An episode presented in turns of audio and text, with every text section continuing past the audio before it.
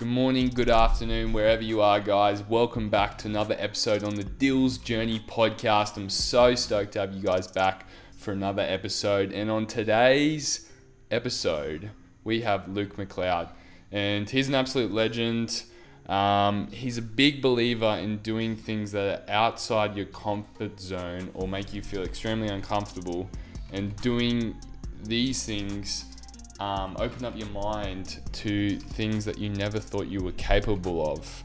And I truly believe in that. And I think that's why we had such a powerful chat. We talked about how there's a couple of new revolutions coming out, uh, live every day like it's your last, and how he actually was in the army. Not a lot of people know about that, about him. And he's also been on a lot of reality TV.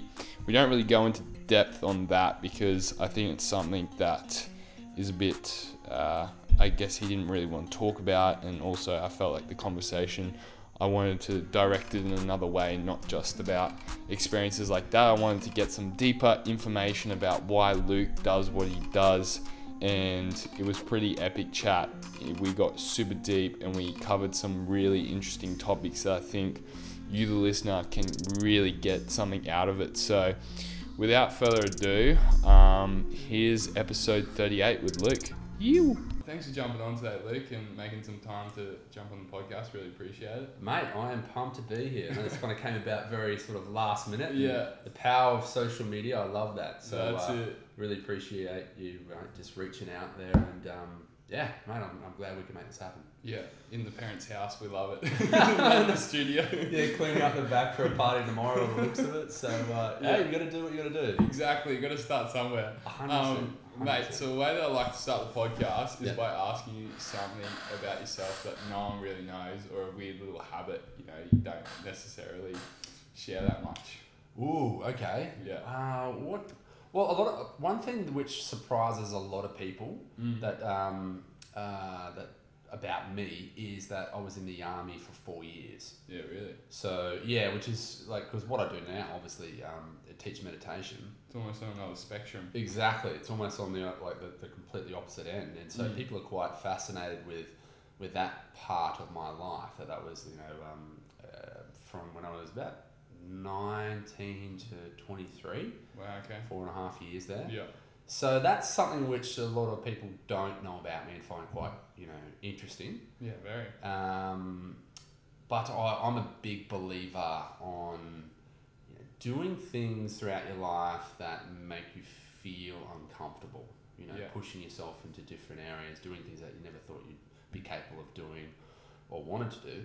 Because I, I, you would know that that's where I think you learn the most about yourself. You, you grow the most. Mm. Um, so I really do try to, you know, every couple of years push myself into something that is I've never done before. That's going to really challenge me almost from a full, every angle part of my life. Yeah. So you know, where someone might go, I'm going to do a marathon, which is I think that's fantastic. Um, I like to have take a bit more of a drastic approach to that. How is what's a big decision that's going to completely shift my life? Mm. So things like you know, joining the army was a big one. uh, a, a career change where um, I went into the corporate sector and did a lot of um, uh, business education, you know, reality TV. So there's different these parts of my life that I've really kind of thrown myself into, and and it's all come back from doing something um, out of my comfort zone. So yeah, that's something which is uh, a lot of people are are shocked Mm. uh, about um, me because I, I as I said, that's the, was the complete opposite of really what I do now. yeah. Um, as far as a habit, oh, what's something that I Might be you just love peanut butter, love putting it in by the mouthful. I don't know if this is weird, but I don't know. But I, I fold my underpants. Do you do that? Nah, I definitely don't do that. There you go. So that's something that, like I, I thought everyone did that, but Yeah. maybe that's just a little bit of uh, my OCD. But I don't know. Yeah, I fold my underwear. Maybe the army taught you that one. Uh, You know what? That's a, they probably did because he. Um, one of the things that we used to do in training was Mm. you you even have to fold your socks a particular way. Really? Exactly.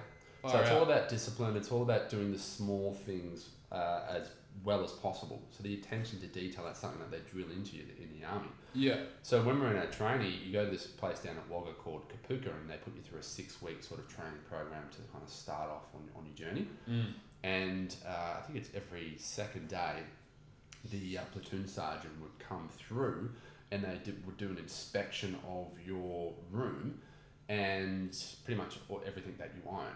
So they would go through, they would open up your cupboards, they would look at how uh, evenly your um, your clothes are like being hung up within your uh, within the wardrobe. Yeah. So they would actually measure the distance between each shirt. They would look at the, the socks, and there was a particular way that you were taught to fold your socks, Mm. um, or what they would call smiley face up. So if you actually fold your socks, you would notice that uh, the ins like one end of it look, kind of looks like a face, like a smiley face, and they would even look to make sure that they were like the edges of the socks on how you fold them were turning up rather than Far down. out. So it's it's funny that you say that because Yeah. that's probably where I picked it up from. Um, that really uh, minuscule attention to detail. Yeah, wow. Yeah. Pass it on. Well, that sort of leads into my next question. It's Yeah. like, let's say, you know, you're 17, 18, like just finishing school, Mm-hmm. uh, well, actually in school, you know, year 12. What do you want to become? Like, did you want to go into the army, or was it more so like, you know, um, there was nothing else and it was just the backup option? Later, uh, what you said later on, that, that was the, the the later version was what I did. Um, I I left school at the end of year ten, so Yeah, really? I, I found that I struggled with school. I was um, not really just cut out for it. Like just. Uh, I, I, didn't do too well, but I just didn't enjoy it that much. Yeah. So, and at the time, um, I had, well, I still do, uh, two brothers and a sister, but we're all getting put through a private school. Mm. So, and my single mum, so there was a lot of stress and pressure on her to kind of put us all through private school. Yeah. And I, I felt a bit of a weight of that, um, Mhm. even at that age. Like I wanted to Yeah, just wow. go out and do my own thing and, and make my own way and make my own money. Uh, and I wasn't enjoying school, so I, so I dropped out at the end of year 10. And at that age, I think I was about 16 and, well, nearly 17. And I remember working, uh, I think it was just at like, I think it was JB Hi-Fi, like retail for, for about six months. And I Yeah. was just like, this is terrible. I couldn't stand it. And then I was like, well, what, what options do I have? I don't have my HSC, right? Yeah. Um, so I can't go to uni. Uh, no one else was really going to hire me. So I'm like, I don't want to be doing working in retail for much longer. I hated that. No. So I was like, well, what's what's my options then? The army, you need to be 16 and nine months, or I think it's about that. And a friend of mine was joining, and I was just like, it was purely just because it was something that you didn't really need any qualifications to get into it Mm. and it paid fairly well. Like it was tax free money.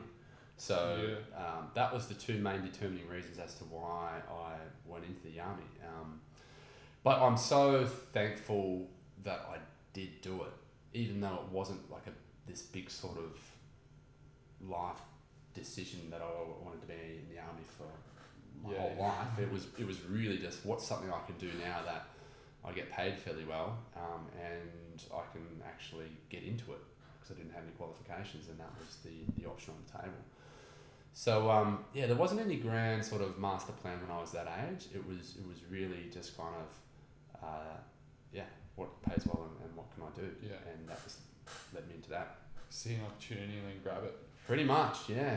And um, but I, I knew I knew that the army wasn't going to be my whole life forever. Mm. You know, you get you, you meet different people whilst you're in the army, and some people you can just tell that they're going to be there till they're sixty, right? That's, They're just born that way. It's in their DNA. Like Yeah. They live and breathe it. Um, for me, it was uh, more so just getting the experience and doing something at that time, which I uh, felt like uh, was my best option.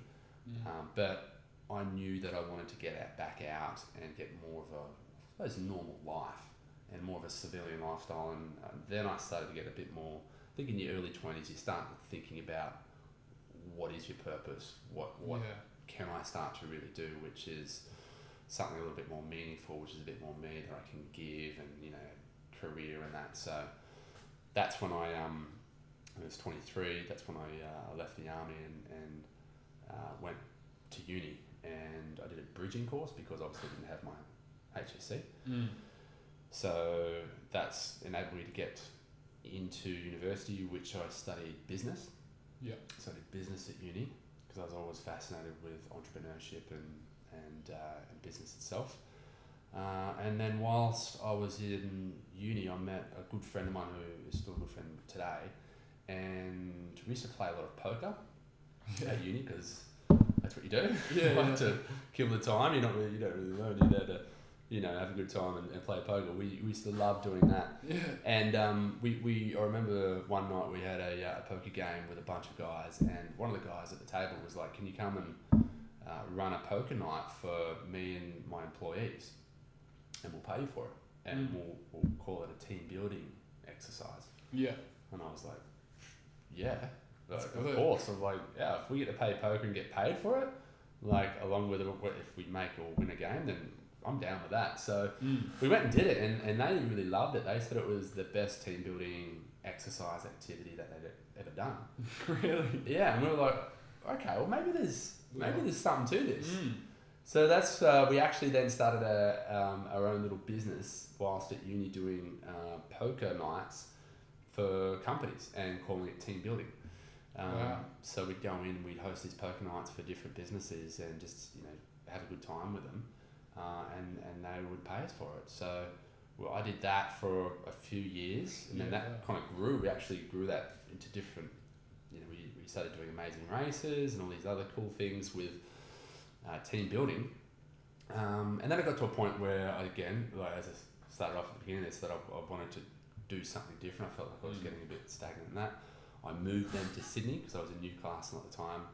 Uh, and then I went into a company called The Entourage, which is still around today, and that's a, an education company for startups. And I helped to make their build that business from we started with only about five of us to about 50 staff within three years Yeah. um, and took that from a, a business where it was turning over about you know just under a million to nearly 12 million turnover within a year. So that was such an exciting experience, and again part of my life. And then that almost completely imploded, and uh, it was a series of breakdowns of things. A, tender relationship that I was in broke down. Um, the business itself almost completely imploded. Uh, my, my one of my, uh, my well, my father and my brother-in-law got diagnosed with cancer within the same month. Uh, a very close uh, friend of mine or committed suicide, and it was just all these things that happened within a very short period of time. It was like probably three months, Yeah. Wow. and, and that really questions. I just questioned everything then. Like, Mm. um, that's when I went to India and uh, threw myself into meditation and the practice of that, and then um, yeah, and then I came back from that, and, like, and just said to myself, I need to, I need to share this with other people. Mm. I need to now share and try to introduce what I've learned, which has helped me through so much, to other people, and hopefully it helps them. So, Yeah. and that's yeah, pretty much taken me up to now. Throw in there a splash from reality TV as well. That's fun. But um, yeah, yeah, it, that's the that's pretty much the storybook, mate. That's that's what's happened Yeah. in big- my life for the yeah, last. nice little timeline there. Yeah, yeah, yeah. I kind of dragged it on a bit there for you, mate. But No, it's good. It's good. yeah, it gives you a Um, bit of context and Yeah, yeah. definitely. So you you're talking about that like three month period that was super tough for you. Mm. Um, I guess you could have taken it like two ways. You could play the victim mindset, like why me, why me, or like you know this is happening to me for a reason. Like what was going through your head? Was it a bit of both? Like Yeah, mate. There was so much. Everything was going through my head at that point. Yeah. Like, it was because generally when something happens in your life, you usually go to another area of, of your life for support. mm, Right, so if something's going wrong, if it's a tough time with your family, you might then go to your friends, you know, to kind of, you know, as support to kind of help you through that. yeah, Or you might go to your partner, you know, your, your girlfriend or your wife or something like that. Um, but at that time in my life, each part of my life, that the different support networks around me had completely broken down. So my career had broken down, um, my relationship had broken down, my family was going through a really tough time. one of my close mates just passed away. So like it was literally just where do I turn? And it was just completely that's where I was literally just by myself and I was like I, I don't I don't know what to do or where to turn. Um, I, I had been meditating for a while up until that point. I had but I had used meditation almost as a tool to help me with work. Yeah. I, Okay. it, I, that's the original reason why I got into meditation. It wasn't really to do with anything around uh, a spiritual sort of journey. Mm. Um, it was the original re- reason was to help me with work, to be more productive, more focused. Yeah. Um, okay. But it wasn't only until all this stuff happened was when I really turned to it, and then I just really saw the power of it. That how much it can help you with all these other things that anything that you're going through your life. Mm. Um, so, mate, there was so much going through my head at that point, and I, I remember, I remember clearly. Like, uh, I was just in my room, it was broken down, shell of a, shell of a human, and I, I, I didn't really believe in God, and, and still to this point, I'm a little bit, you know, I don't know that what's really going on out there. Yeah. But I just remember just throwing up a prayer and just saying, hey, just help me out. Like, I don't know what I'm doing here. I, I Mm. don't know where to turn. And um, I opened up my laptop, and the first thing that popped up, as it usually does, is Netflix, right? and, uh, and there- yeah, there was a documentary that the, the new release documentary that popped up on the home screen, and it was uh, uh, on Ram Dass, and uh, I was curious about meditation because, as I said, I'd been doing it for a while. Mm. So it was about uh, this guy who was a Harvard professor, but he got kicked out from Harvard from experimenting with psychedelics and things like that. Mm. Uh, and he went to India and really threw himself into all the different traditions and practices of meditation. And then it was about his life. He then became and wrote a series of different books as an incredible human. Highly recommend you look into his work and Yeah. uh, his teachings and books and so forth. And there was a part of the movie where he went to a, um, uh, a place called McLeod Ganj.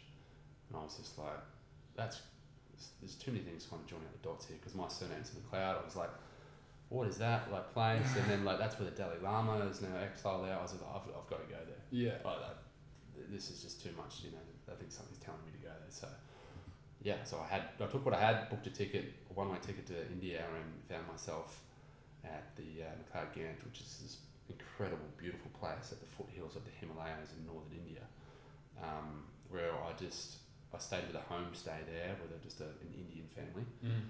They were uh, Hindus, um, and I would walk down to this sort of temple, which was a Buddhist temple, uh, and just sit there and just look. And that you could go to free meditations there every day, and uh, you could talk to anyone. And I just did that for oh, it would have been a month or so, um, and uh, it was just such a life changing experience. And I just yeah, it kind of put me on the on the on the path that I am now.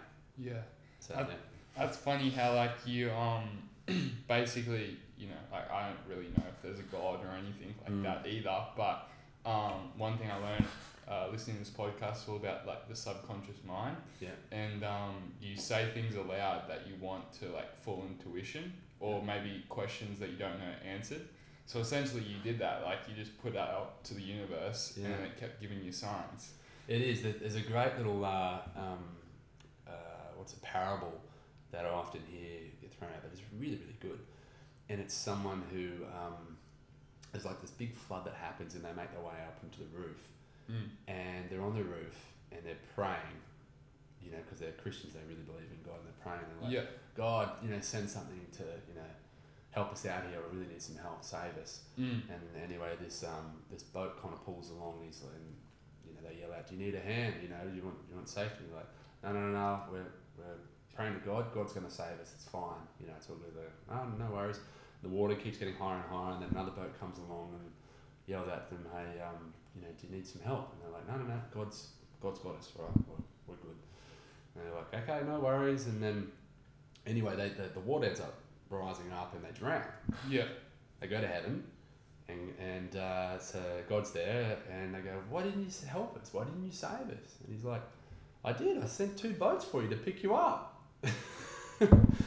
And is it? I was just like that. I, thought, I just thought that was such a cool little story of like how God can um, send messages, but if you if you're not too open to receiving them, Mm. or if you're not aware, or just being you know, um, or even just too stubborn to kind of look what else is going outside around you, then you can often miss it. So it's um, yeah, but he works in an also mysterious ways. So being open and curious is such a a great way to um, you know experiencing life's joys and opportunities.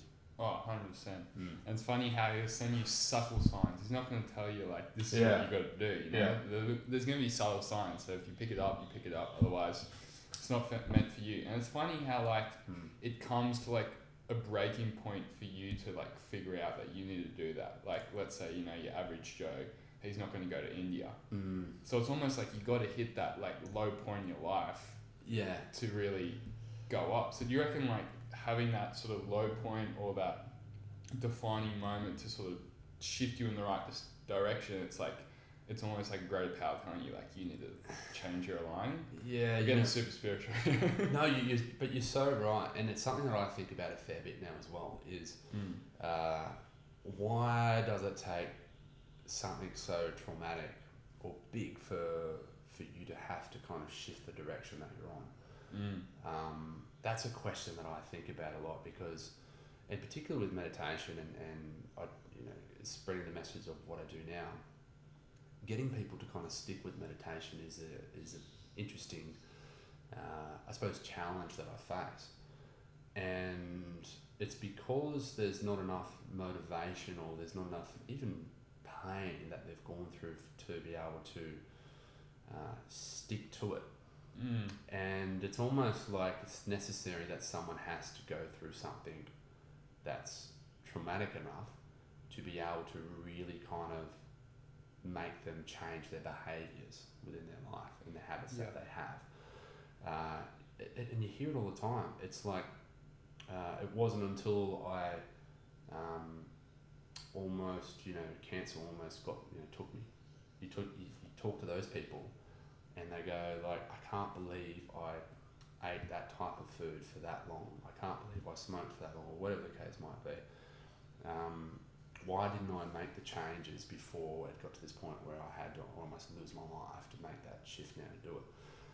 And it's just a fascinating concept, and that's something I think about a lot. Is how can I kind of save people without having to go through that traumatic pain? Yeah. but also help them realize that in some way so they can shift their behaviors and their habits enough to be able to get them on the right track. It's such a fascinating conversation and it's interesting that you brought that up. So, Yeah. um, you know, there is a process that you can go through, and even it's a, it's a type of meditation where you uh, go through imaginary traumatic experiences, where you actually Oh really? you, you vision it, you um, you imagine and you vision yourself within like the most Dark traumatic place. yeah dark place yeah and there's a what's the the, the early Romans used to um, call it Stoicism so there's a philosophy around the Stoic philosophy which Yeah. is again really an interesting uh, uh, type of philosophy I'm And it's a big about- believer of that. there you go so yeah I read that book that's like got 365 days of like wisdom, and it's like each day there's a message, yeah and it's all back from the Stoic ages. Yeah. And they all like have subtle ways of like it's, it's doing it. It's, it's- super fascinating. It's fascinating, but it's also really powerful. And one Yeah. of the things that they uh, teach and practice is like practice poverty. So actually, you know, remove yourself from the daily luxuries that you can afford, like going out and having a coffee, saying, okay, well today I am only going to live on one dollar, Mm. but that is my that I can't spend any more than a dollar. So you just force yourself to almost live as if you were in poverty. And by forcing yourself to do that, that then brings you into perspective of what it actually is like to live if you were in that position. So it's an incredibly powerful uh, thing to do and put Wow. yourself through because yeah. um, it, it, it brings yourself down. It grounds you. It humbles you so, so much.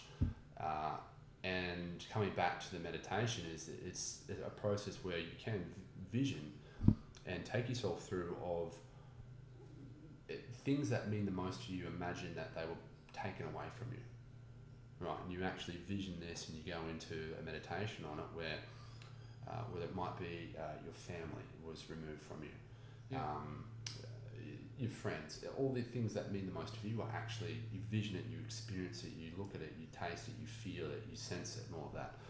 Um, and you go to that dark place. Mm. You go to that dark place because then, if you can then put yourself in that place, and you can still find peace and a sense of contentment within that within that space and that place of complete where everything's taken away from you, then that's the you you pretty much won the game. Yeah, because Right. then like every single situation, like interaction, whatever it may be, you're so much more grateful and you're more present. It's like I had that little little like little tingle when you were saying that, like mm. you know, if one of your mates passed away or one Yeah. of your close, you know, relatives, if you have that mindset every single day, then you're gonna be super more like grateful for the situations and every little conversation. That's so true, man. It's so true. We take so many things for granted, like Yeah. so much for granted, and um, you know, like that. You look at even the people that I, I still look up to, but you know, like like Steve Jobs in a, in a business and entrepreneurial sense. Like I remember one of the things, my favorite quote from him was like, "Live every day as if it's your last." I mean, that's such a like it's it's a little bit cheesy, gets you know thrown around a bit, but it's so powerful if you actually embody that Mm. if you actually take that and go, okay, if today actually was my last day here, what would I actually do? Yeah. How would I actually go about it? Like if like midnight tonight I'm out, I'm done, no more me tomorrow, right? What would I be doing right now? Mm. And and it's extreme. Like most people go, oh, I'd be spending time with my family. I'd be getting all the people that mean the most to me, and be telling them how much I love them, and just being so present. And you know, it's just funny what people say. They certainly wouldn't be doing what they're probably doing at that time. Yeah, it's funny. Like I find that like such a generic answer, but like yeah, for them to just say spending time with their family. Mm. But reality is, when they're with their family, they don't enjoy spending time with them. I know. So it's like they're contradicting and they're almost like putting up a filter Mm. and not going real deep. Like for me, perfect day would be, you know, getting up early before sunrise, going for a run. Yeah. I actually do meditate, so that's Yeah. why I'm a big believer in it. Yeah. Um, meditate myself to come back in that grounded like little sense. Mm-hmm. Journal, Yeah, you know, do a podcast. I freaking love podcasting. yeah, Um, and then go for a surf, and you know, have dinner with some like family and friends, and that would be a perfect day for me. yeah. And it's so, you know what the thing I love about that is that it's so simplistic. Mm. Do you know what I mean? Like we, we we try to really overcomplicate life because we think that complication equals a, a, a greater sense of intelligence or success. You know, the more Yeah. things that you have, the more uh, places that you go and things like that, that it accumulates. And it's it's not like if you really break it all down as to why people are doing what they're doing, like why are they're trying to earn so much money and get all these things, if you keep asking why are you doing that, why are you doing that, why are you doing that, why are you doing that, and it gets to this point where they just go, I just want to be happy and just do the things that I like doing with the people I love. Mm. It all comes back to that. Yeah. It always comes back to that. So I love just that sort of simplistic um, narrative of, of your day because it's it, it, that they are the things that really do matter. Yeah, and it's Mm. just like uh, also that everyone wants a sense of belonging. You know, Mm-hmm. like at the end of the day, I think that's why a lot of um, I guess youth or the youth around my age we're a bit lost in life. Like we don't really know where we're going because I think we don't have much culture in Australia. Like Yeah. let's be real, like Yeah, there's apart from like the drinking culture and everything like that. Yeah, Like what's a man supposed to look up to in Mm. that sense? yeah, So like I find like a lot of my mates, I reckon probably fifty percent of them have like had you know dark thoughts, yeah, and it makes you think like why is that statistic so like high? Yeah. Why isn't it going down? Like, Yeah, mate, it, and it's a it's a really important topic that we need to talk about more because it's it's what's happening. And you know what is it's I found fascinating is you would think that the more evolved we get as a human race, you would think that we would get better at how we actually feel. Yeah. You know what I mean? Mm. Right, so we've, we've made all these amazing sort of advanced sort of uh, technologies in the way we live, in the houses and, and smartphones and all this. We're incredibly smart things, right? The human being. But, and, that, and I remember reading a book called Sapiens, and like he did this, he goes back through all the history, he talks about the different sort of major um, uh, revolutions within the uh, the human um, species and where we kind of really made a, a leap into the next sort of like there was the uh, the consciousness uh, revolution and then there was the agricultural revolution and then you have the industrial revolution and the tech revolution so there's these big sort of steps within the human race right Mm. But he was saying that there has there's been no measurable difference within the happiness as in the far as the level of happiness within the average human Mm. from when we were from the dawn of the human being, so right back when we were cavemen, Mm. to where we are now.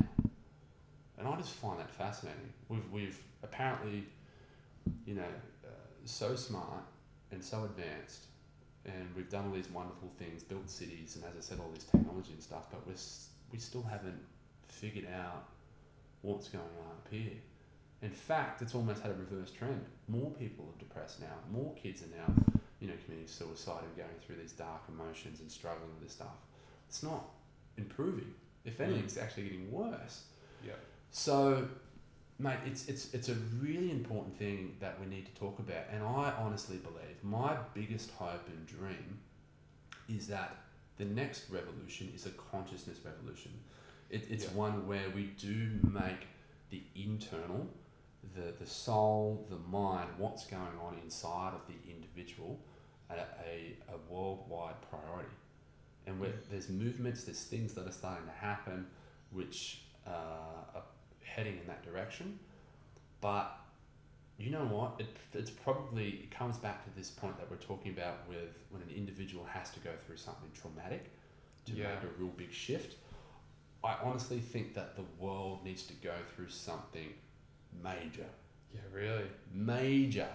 We're talking like, you know, almost like Armageddon style, like stuff type, to make people realize to to make this and in here a priority Yeah. to make it number one priority. Otherwise, it, it, it people won't do it. You know what I mean?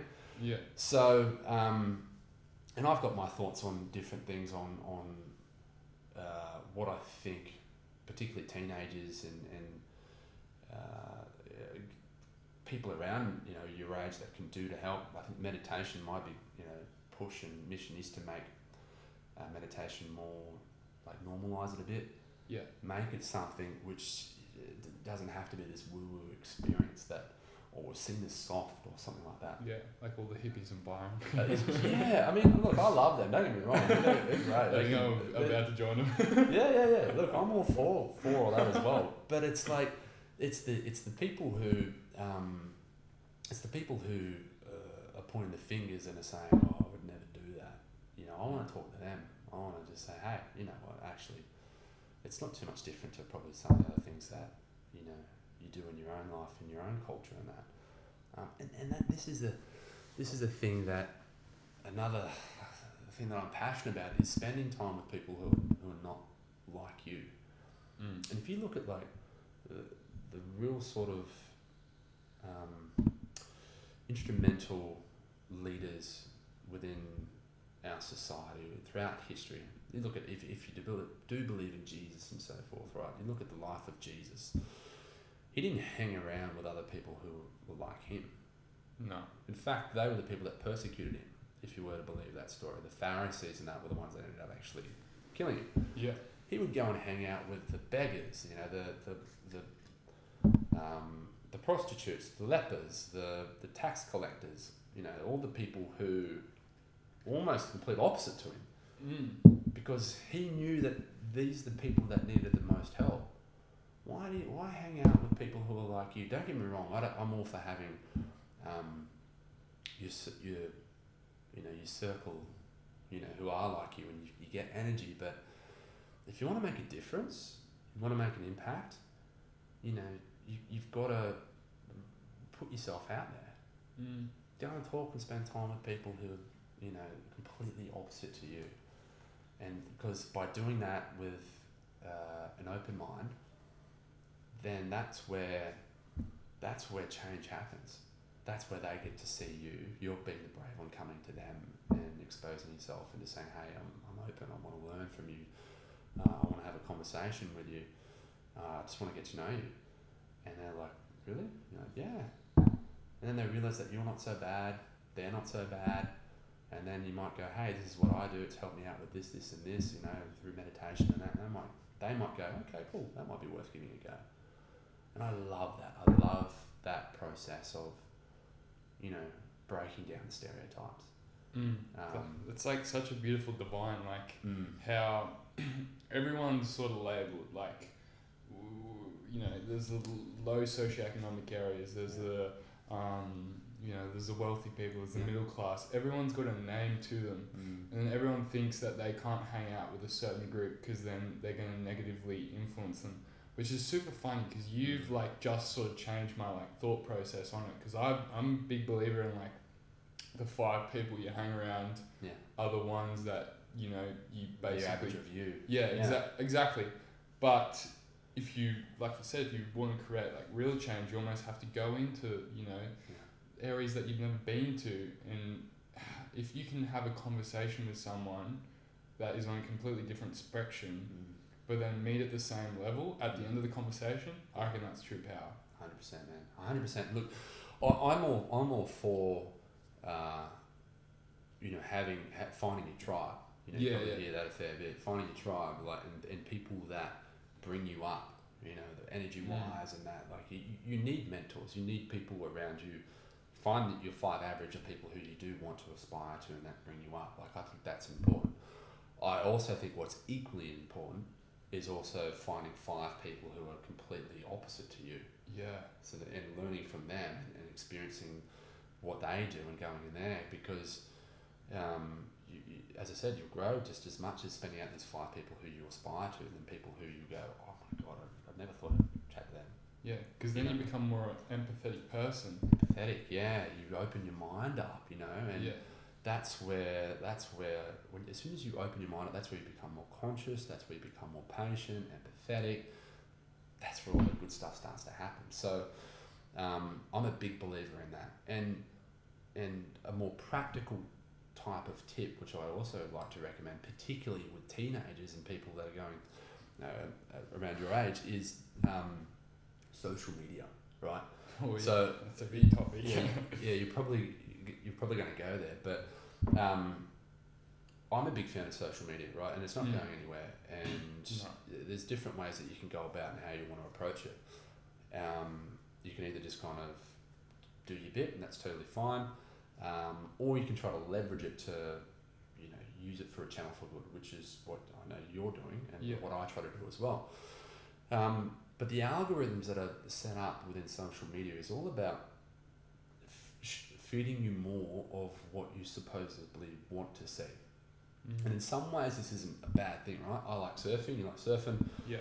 We double tap on a surfing, you know, picture or, or video. That then sends off to Facebook head office. Um, send Dylan more uh, surfing photos. You're like, sweet, get more surfing photos in my, you know, feed. This is great, which is good, right? Don't get me wrong. But what it's also doing is doing this sort of flip. It's having this flip effect where it's tunnel visioning us, right? It's doing Mm. this. Yeah. So all you're seeing, right, is just surfing. And once, if you only see and experience this that subculture, if anything outside of that subculture, you then instantly start to become more judgmental.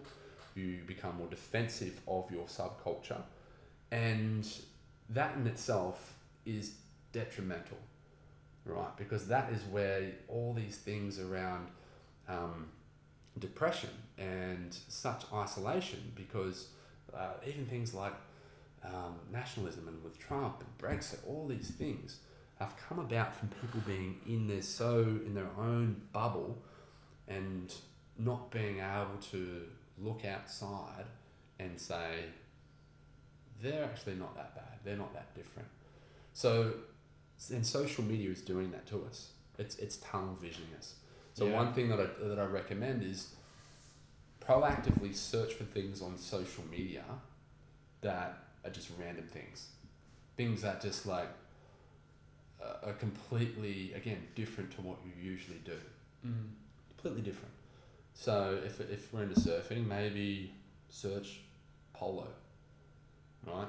You just kind of like, "Oh, I'm just going to have a look at some polo photos and that, and just interact with that. And that way, I know it's weird, right? But it just keeps your mind open, right? And you just kind of, it's just a fascinating way to kind of keep the algorithm of social media guessing a little bit more. So you're not just getting spoon fed this stuff over and over again, which is um, keeping you in this bubble. Um, because, as I said, if in, in that bubble, that's where the anxiety comes, that's where the judgmental comes, and all these emotions, and you need to break out of that. Yeah, it's almost Yeah. like it comes back to that other point where it's almost like social media is creating everyone to stay in their lane. You hear that a lot, you know, stay in your lane. Um, Yeah. but you know, what if, what if someone's on that other side of the lane that really needs your help, and you know, you're thinking, oh, I can't be around them. Like I just got to cut them out of my life. Yeah. They're a negative influence. All these other things. Yeah. Like it, that's what almost social media, like what you just said, that's Mm. what social media is doing. It's Yeah. almost like creating people to just live that tunnel vision life Mhm. and not get a broader sense. Like yeah. not, for example, like you're saying, you know, we- we're both into the beach, not like seeing perspectives of indigenous communities in Uluru. Like Hundred percent, totally, man. Like we, we don't know what's going on outside of our own little bubble. No. And like I would have no clue what's going on in the town of Uluru. exactly. only from the media's perspective, Yeah. which I don't watch the TV because I know Yeah. it's like just basically all negative news. Hundred percent.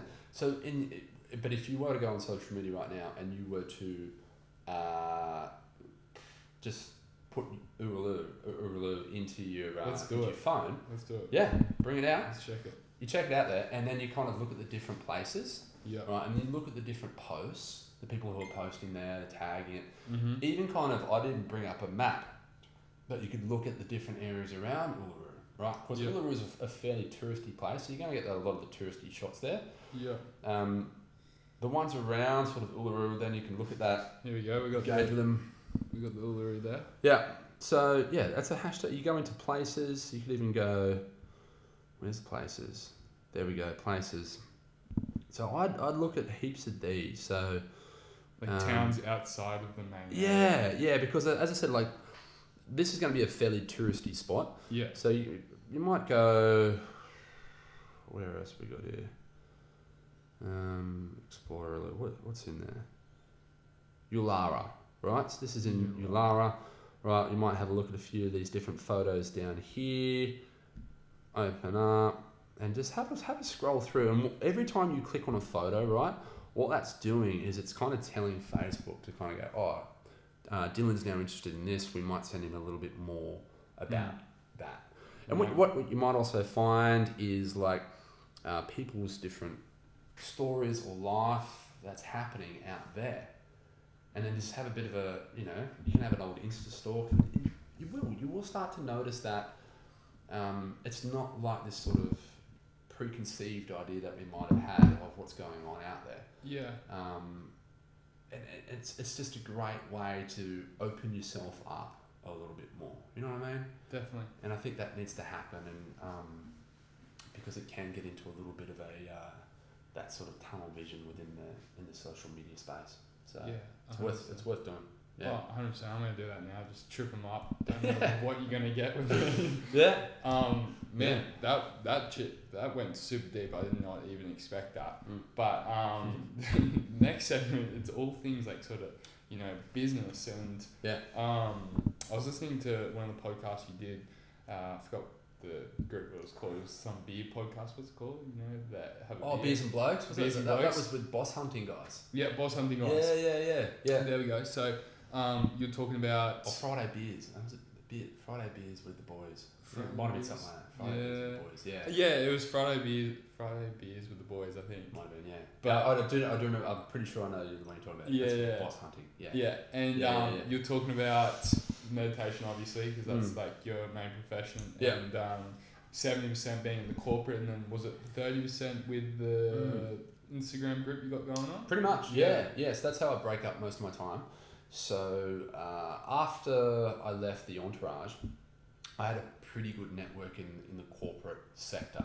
Yeah. So because we used to, that's what we used to do. We used to uh, train businesses on how to grow their business, right? Mm-hmm. So that was a. It seemed like the most logical starting point for me to kind of, uh, with the service that I was offering, which was meditation. I was like, well, how do I, how do I just, where do I start? Yeah. Like I, I don't know where to start with this, and so I just like I think put something up on my Facebook and um, LinkedIn, and I was like, hey, I'll come into uh, ten businesses that have more than ten staff, uh, and do a ten minute meditation. I think it was a 10 10 10 Mm. and um, for free, right? No charge. I'll just come and do one for you. And that literally was how I got my first handful of corporate clients within that wellness space. And it was a couple of, you know, I was lucky to get a couple of big ones. So Amex was like one of them, IAG Wow. was one of them. And, and it was literally for me to say, hey, I'll just come and do a, a free meditation for you Mm. and that's just kind of grown from there. So th- that's where I started in the corporate sector, and, and um, I mean they they probably need a lot of help within that space as well, being able to just de-stress and relax a bit. You got Because everyone in the mindfulness. Yeah, man, everyone's so stressed out in the, in the city. So Yeah. I, I spend most of my time there, but probably about probably would have been about maybe four or five months ago now that I launched the the online subscription service, which is where uh, yeah people sign up and they they join uh, a group where I deliver live guided meditations uh, classes throughout the week. And that's now starting to grow, and I'm really excited for that because that has the potential to you know grow and to reach a lot of people. It's highly accessible, it's cheap, uh, and it's all delivered via Instagram, which is a, a private Instagram account. So people spend a lot of their time already there, you know, and they're very familiar with how it works. So it just made sense for me to go there and set something up on that space. So it ticks a lot of those boxes. Um, so hopefully, I'm, I, the, the plan is to transition that so that probably takes more about seventy percent of my time, and I can pull back on the corporates. Yeah. So uh, um, it's starting to head in that direction. Yeah, and I and I find it very genius because I heard like you were thinking, oh yeah, I could create an app, but you know everyone else is on an app.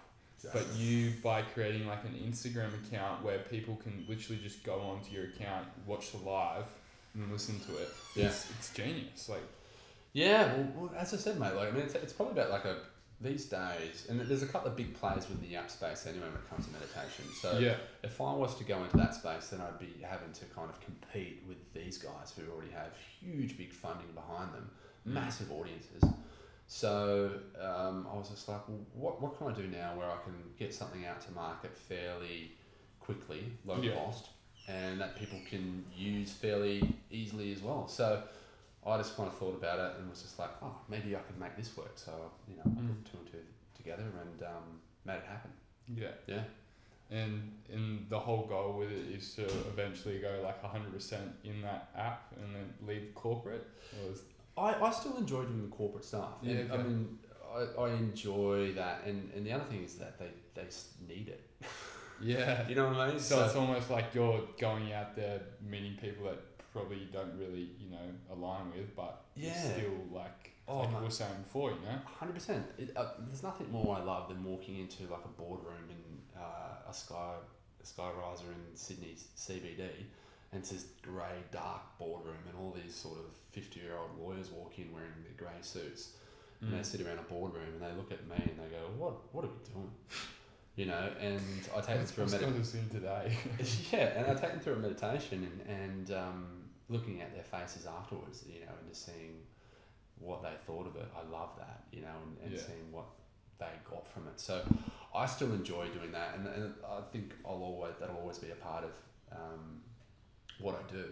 But I do Mm. want to grow the subscription service because that is just it just makes sense. It's more scalable. Um, I can take it overseas if I want, uh, and it enables me. The big thing it, enables me to reach more people, which Yeah. at the end of the day is what I really want to do. Yeah. It, it's the trying to touch as many people and and introduce it, meditation to as many people as possible in an easy, effective manner. Yeah, and is the big mission to basically inspire like X amount of people to you know start meditating, or Well, what's the big mission? It's funny you say that. Like I'm thinking about now. You know, the whole we've come up to New Year's. I'm Yeah. thinking about what are some sort of 2020? chunky goals. Yeah. Twenty twenty. Yeah. Um, so one of the things that I kind of was thinking about, and I actually haven't said this to anyone. So Oh, now that. I'm saying, it now, I'm actually Putting it out to the yeah, universe. yeah, yeah. Hold me accountable on it. yeah. Is I, I would like, and again, this is something that um, is just a figure, but something like two million meditations in 2020. Wow. You know, is something that is just popped into my head like recently. So um, throughout the, all the different channels that I do, so obviously I've got uh, the subscription service, which will be a, a big bulk of that. Um, but you can also access my meditations on YouTube, Spotify, uh, iTunes, uh, Insight Timer, the corporate stuff I do, events. So I think if we can add all that up together, Two million. we might be able to get there. It, it makes me nervous saying it, but Yeah. I, but I'd also like it. It's uh, you know, it's a good, I think, scary goal. And it's achievable. Do. You know, Yeah, it can happen. it can definitely happen. Yeah, Just a So- momentum, and then boom, yeah. that's it. So we'll see, mate. Yeah. Maybe we'll do um, episode two of this podcast uh, this time next year. Yeah, exactly. We'll we'll, see what we'll, happens. we'll see. We'll see how you're going in 2020. Yeah. Um, mate, so the last segment, it's all things that like you do on a daily to basically ensure that you perform to your optimal level or make you feel, you know, great. Um, Yeah. so, do you have a morning routine? If so, like, what is it? I, I do, yeah. I, I like to uh, have a fairly consistent morning routine. and Mm. some weekends, I'm not going to lie, I have a little bit of a sleep in now and then. But yeah, I, I'm, I'm a big morning person, and I think there's a special energy to early mornings. yeah, Um, definitely. you know, I don't know quite know what it is, but waking up early it is is a, is a beautiful, um, cleansing, I think, good habit to get into. Mm. So I usually get up around five thirty six. That's my sort of like anywhere between that. I've now been able to pretty much get my body clock to wake up anytime between that. So I very rarely now set alarms. if I do set an alarm, it's, it's usually till about six thirty. But I my body clock now is either like between five thirty and six. It's like it's up. Yeah. So I'll, I'll get up. Um, I'll generally go for a bit of a walk. I'll do some light stretching, like Yeah. maybe a couple of just simple sort of yoga moves, uh, flow, and then I'll do some reading, maybe a little bit of writing. Then I'll meditate, Mm-hmm.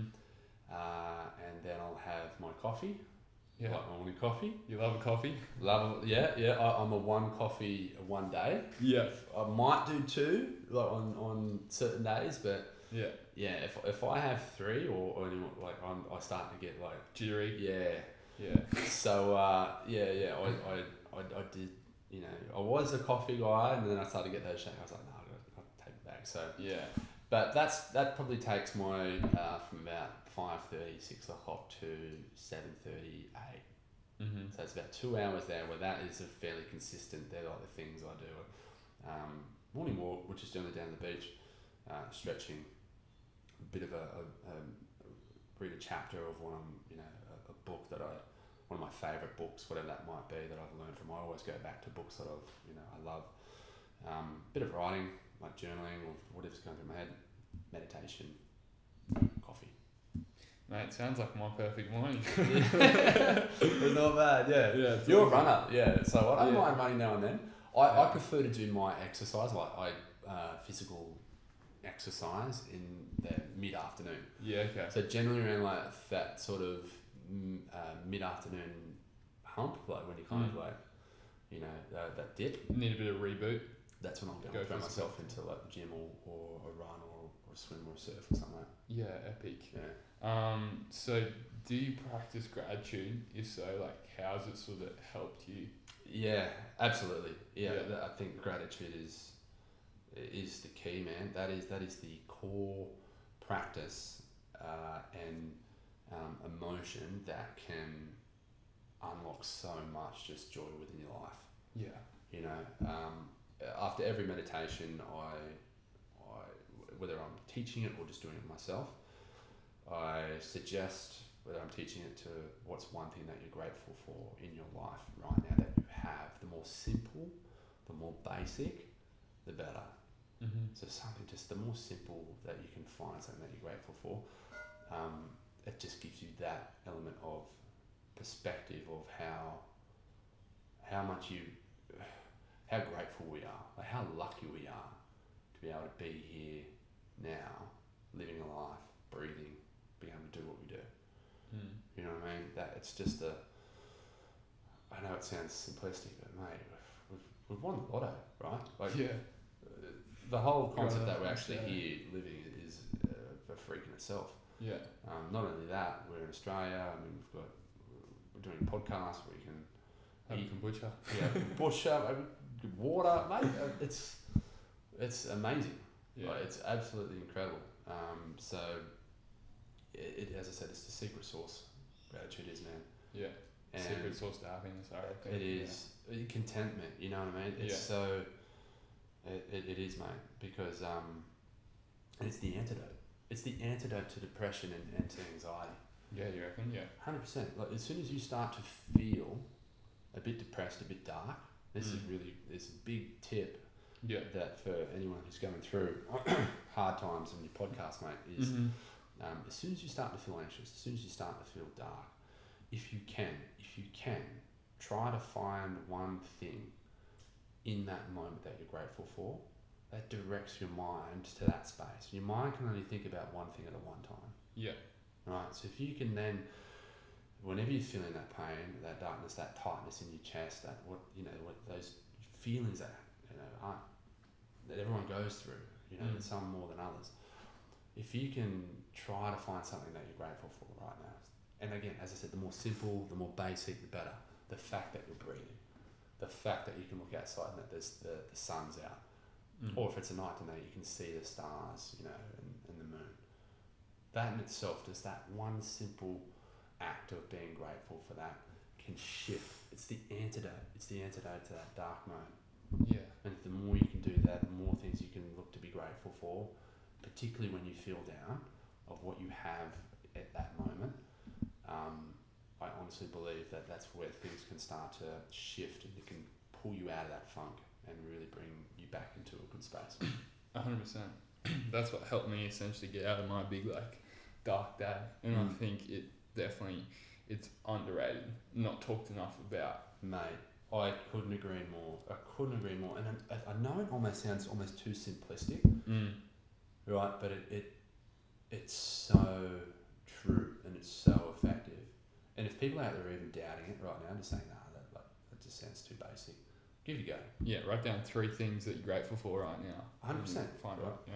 Or even when, when you are feeling shit, right? If you are feeling when you're dark, depressed, and you feel like everything's just going against you, take your time out, pull yourself away, and just go, right, what's one thing that right here, right now, I can look around that I'm grateful for?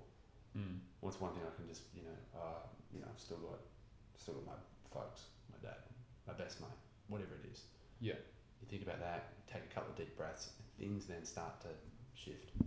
Yeah. It can pull you out. Yeah. Super powerful. Mm-hmm. Um. So, put you in this situation. Mhm. You, all the years you live. If there's been one moment that you wish you took more grateful for, Yeah. what would it be and why? Like a certain day, you know. Yeah. I think it would be spending more time with my pop. Yeah. Okay. Yeah. Yeah. E- Even though he passed away when I think I probably would have been about oh, 16 or so. Mm. I didn't realise how much of an impact that he had on my life until now that I look back at it. Yeah, it's funny when you reflect. Yeah, hindsight, right? It's like, wow. Um, yeah, he, he was an incredible guy. Like, it's just a, the definition of a good man. Mm-hmm. You know, it's just solid morals, ethics, Yeah. uh, strong man. Though, like, wasn't you know pushover. Had goals, determined, ambition. You know, was family. You know, career. He had all these things, and he was just such a good man. Um, and I look back to him now, um, and uh, still to this day for inspiration and, and motivation. So. Yeah. Well. Oh, yeah, I think it would probably be. Uh, I just would have liked to spend more time with him. Mm. You know, uh, he actually lived up near here in Mullumbimby. Yeah. Um, I grew up in Newcastle. Yeah, so okay. we would come obviously up here for Christmas at this time of year. Yeah. Go and spend time with them, and we'd always have the best time, and I would remember it all. So yeah. I would think that it would be, uh, yeah, I would have liked to spend more time for him, with him. Yeah. At that time, or maybe if he was living on it. Yeah. Yeah, Mullumbimby's beautiful place. Ah, mate, it is. Yeah, back in those days, that was. A, 20 years ago, that was. There'd have been not a lot of people there. It wasn't, mate. It was just a little little country town. Yeah. Tiny little country town, mate. And, um, but it was magic. It was just like a, yeah, magical, mystical land. They had, they had this little creek that used to run through their property. Yeah. And had turtles in it. And, wow. Yeah, we'd go in swimming down it. It was just Jeez. like, mate, it was, a, it was a special part of my childhood. Yeah. Yeah. That was really cool. Um, lastly, yeah. if you have any advice to give to any like young you know, 18, 24 year old kids out there who, I don't know, a bit lost with life, Yeah. what would be some piece of advice you'd give them to, I guess, get back on the Man, drive? I th- I think there'd probably be two things. I think the mm. first one is it's totally okay to feel a bit lost. Yeah. You know, and in fact, I think at that time in your life, I think you have to feel a bit lost. Yeah. Right? You, I remember myself. Like I put so much pressure on myself when I came out of the army and stuff like that to to really kind of figure out what I was meant to be doing. Mm-hmm. Right? You go, all right. What am I? What am I? What's my purpose? What's my life? You know, where is it going? All this stuff, and I think at that time in people's life, when you when you're in that early stage and you're kind of feeling a bit lost, it's embracing it.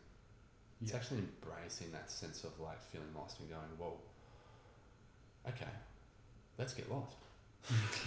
let's actually get lost. Let, Let's let's enjoy this feeling. enjoy it, right? Yeah. Go out, try different things, do things that you never thought you would do, travel, go and experience things, try different careers, you know, jump around, like just just go and do whatever you want, right? Mm. Um, and, and you know, find the little things that you enjoy doing. Yeah. And then once you find those little things, kind of piece them up together and, and then do more of that, and then that will then take you in the direction of what you're, uh, where you want to go, rather than trying to sit down and figure it out, Yeah. you know, and, and, and beating yourself up saying, oh, I don't know where to go, I feel lost. It's just like, let's embrace it. Yeah. Embrace that feeling of being lost, getting out there and, and, you know, doing whatever you want, and having fun and, you know, living it up. So that'd be the first one. I think the, um, uh, the, the second piece would be to have try out meditation. Yeah. You know what I mean?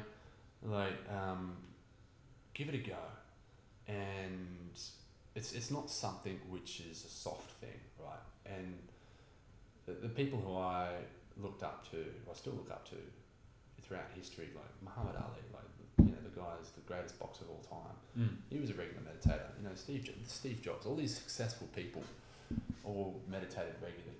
So if you're thinking it's something which is for hippies in that, like, you're wrong, right? Mm. Don't get wrong, they do it and all power to them, but um, powerful, successful, good men uh, and, and women uh, meditate.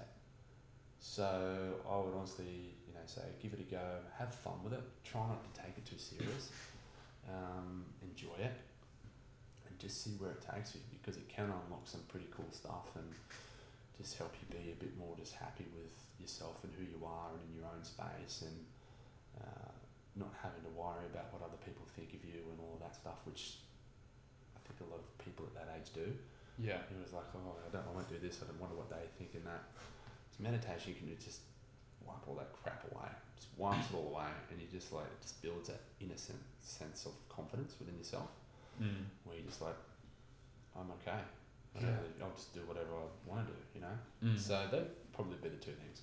Yeah, I reckon that's a great piece of advice because I know like when I first meditated for the first time, I really like had a clear mind. Mm. Like you know, you got all these thoughts running through, but when you literally just focus on your breathing, yeah, it almost like for me, I had this like vision where my brain was just clean, yeah, and that's like a feeling that probably not a lot of young kids have felt their whole life because they've almost been told to go a certain path, school, parents, everything. And for them to just have a clear mind for once, they're probably like, "Ooh, you know, hundred percent. this can happen." It's fun, right? It's, Yeah. It's actually something pretty cool. It's fascinating. Fascinating. Yeah. You know? It's not this sort of woo woo sort of experience that that uh, tradition has made it out to be. No. Um, yeah, play around with it. Yeah. Just kind of have fun and uh, see where it takes you. Hundred percent. Yeah. And if anyone's looking to find you on social media and all that, where would be the best place? Yeah, man. So uh, most of my time's probably on Instagram. So Yeah. there, I've got the two accounts. There's my personal one, which is just my name, which is Luke uh, dot McLeod. M C L E O D, Yeah. and uh, and then the Soul um, Soul Alive account, which is Soul Alive underscore um, official. Yeah. Epic.